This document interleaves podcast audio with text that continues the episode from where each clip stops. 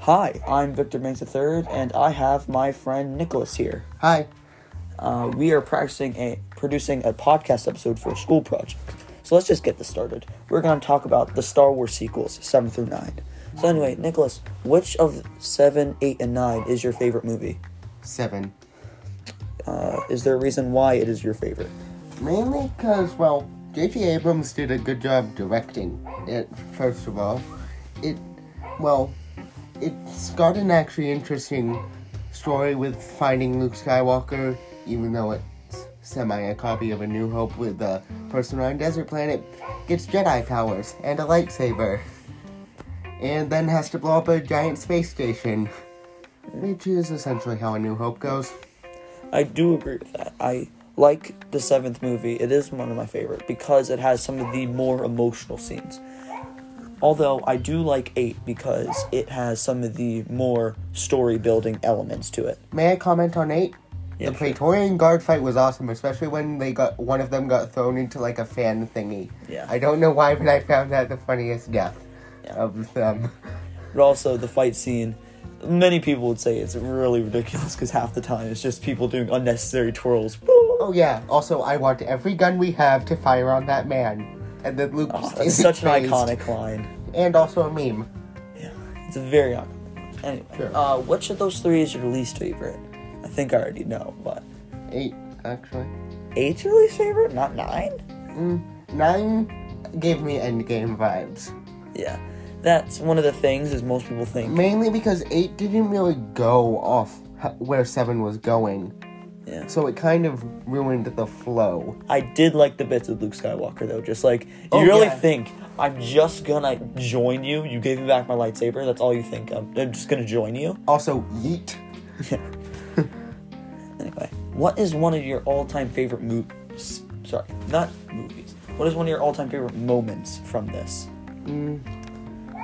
Which movie are we talking? Just like all of them in general. Which is one of your favorite moments of all time? Of those three movies Yeah. Mm-hmm. specifically? Um. I am all that shit. That mind. it is just Ian McDiarmid did a very, very good job voicing Palpatine in the prequels, original trilogy, and sequel trilogy. yeah. And he's also doing it in the new Bad Batch show. It, when he speaks, it gives you an emphasis of just evil is just just in I his know. voice. Also, interesting fact: some of the statues on Exegol are Sith lords, um, such as uh, Revan, Malik, and Nihilus from the um, Kotor. Also, if there was one two. scene you could, s- one scene you could like change from those movies, what would you change?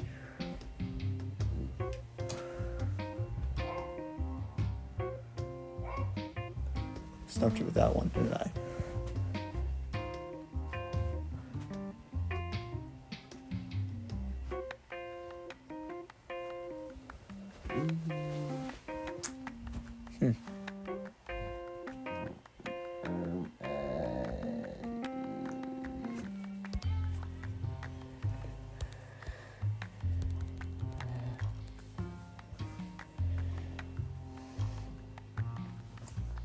For me, it wouldn't necessarily be changing scenes, but rather like adding, like.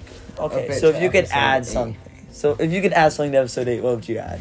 honestly, just s- something a bit more about Ray's parentage. Yeah. When they just threw that Palpatine was the grandparent, yeah. I Yeah. thought it was kind of weird. Oh, and one more thing: reveal Palpatine in Episode Eight or at the end of Seven. Yeah. But also, there's one plot point because that Ray was like Palpatine's granddaughter or whatever.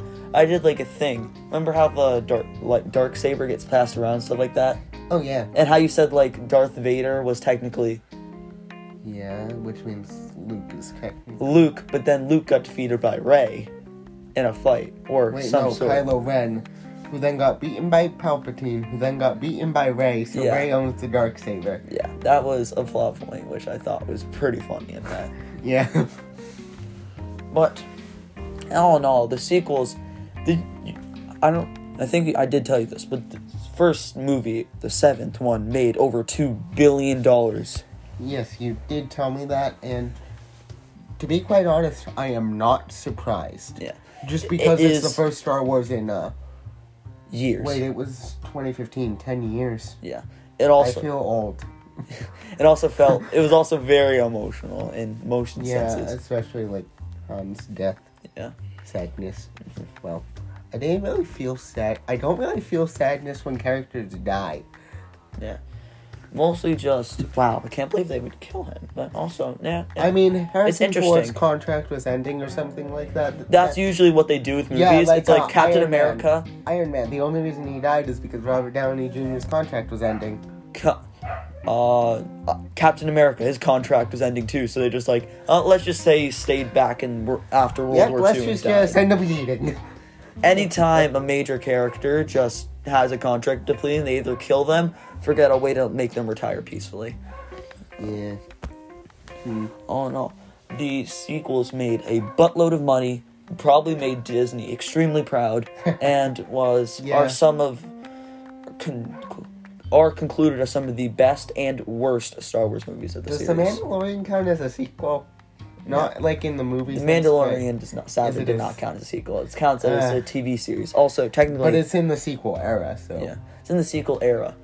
yes, that's probably if you consider that part of like a sequel thing, that is the best sequel thing. I to me. remember, I remember arguing, not really arguing, but I remember talking with my dad about like I was like, oh, this is like this is like prequel time, and I'm like, that's reincarnated Baby Yoda. I'm like, no, it's not, because it's after the second Death Star blows up. Oh, interestingly enough, we see like a failed clone of Palpatine in the Mandalorian. You do who? Um, you know the base thing, like that. I think it's more of an early clone of Palpatine, like in the Navarro base. Like there's just some random thing in a back to tank, I think. And then like any other s- theories I can give you on like Palpatine cloning are spoilers Well, for the Bad Batch, Yeah. actually. uh, after the ninth movie, uh, Star Wars is probably not going to end there. Disney is Give probably us a trilogy with the Yuuzhan Vong and possibly Abeloth.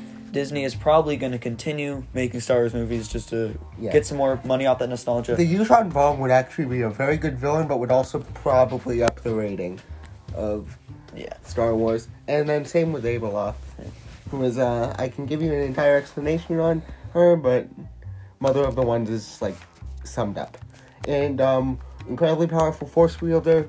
Also in the comics, she was beaten by Luke Skywalker. There's no Luke Skywalker now, so uh, what do you do? but all in all, Star Wars is a fantastic series, and if you have not seen the movies or any of the TV shows, I suggest you go do that. also, shame on you. shame on you.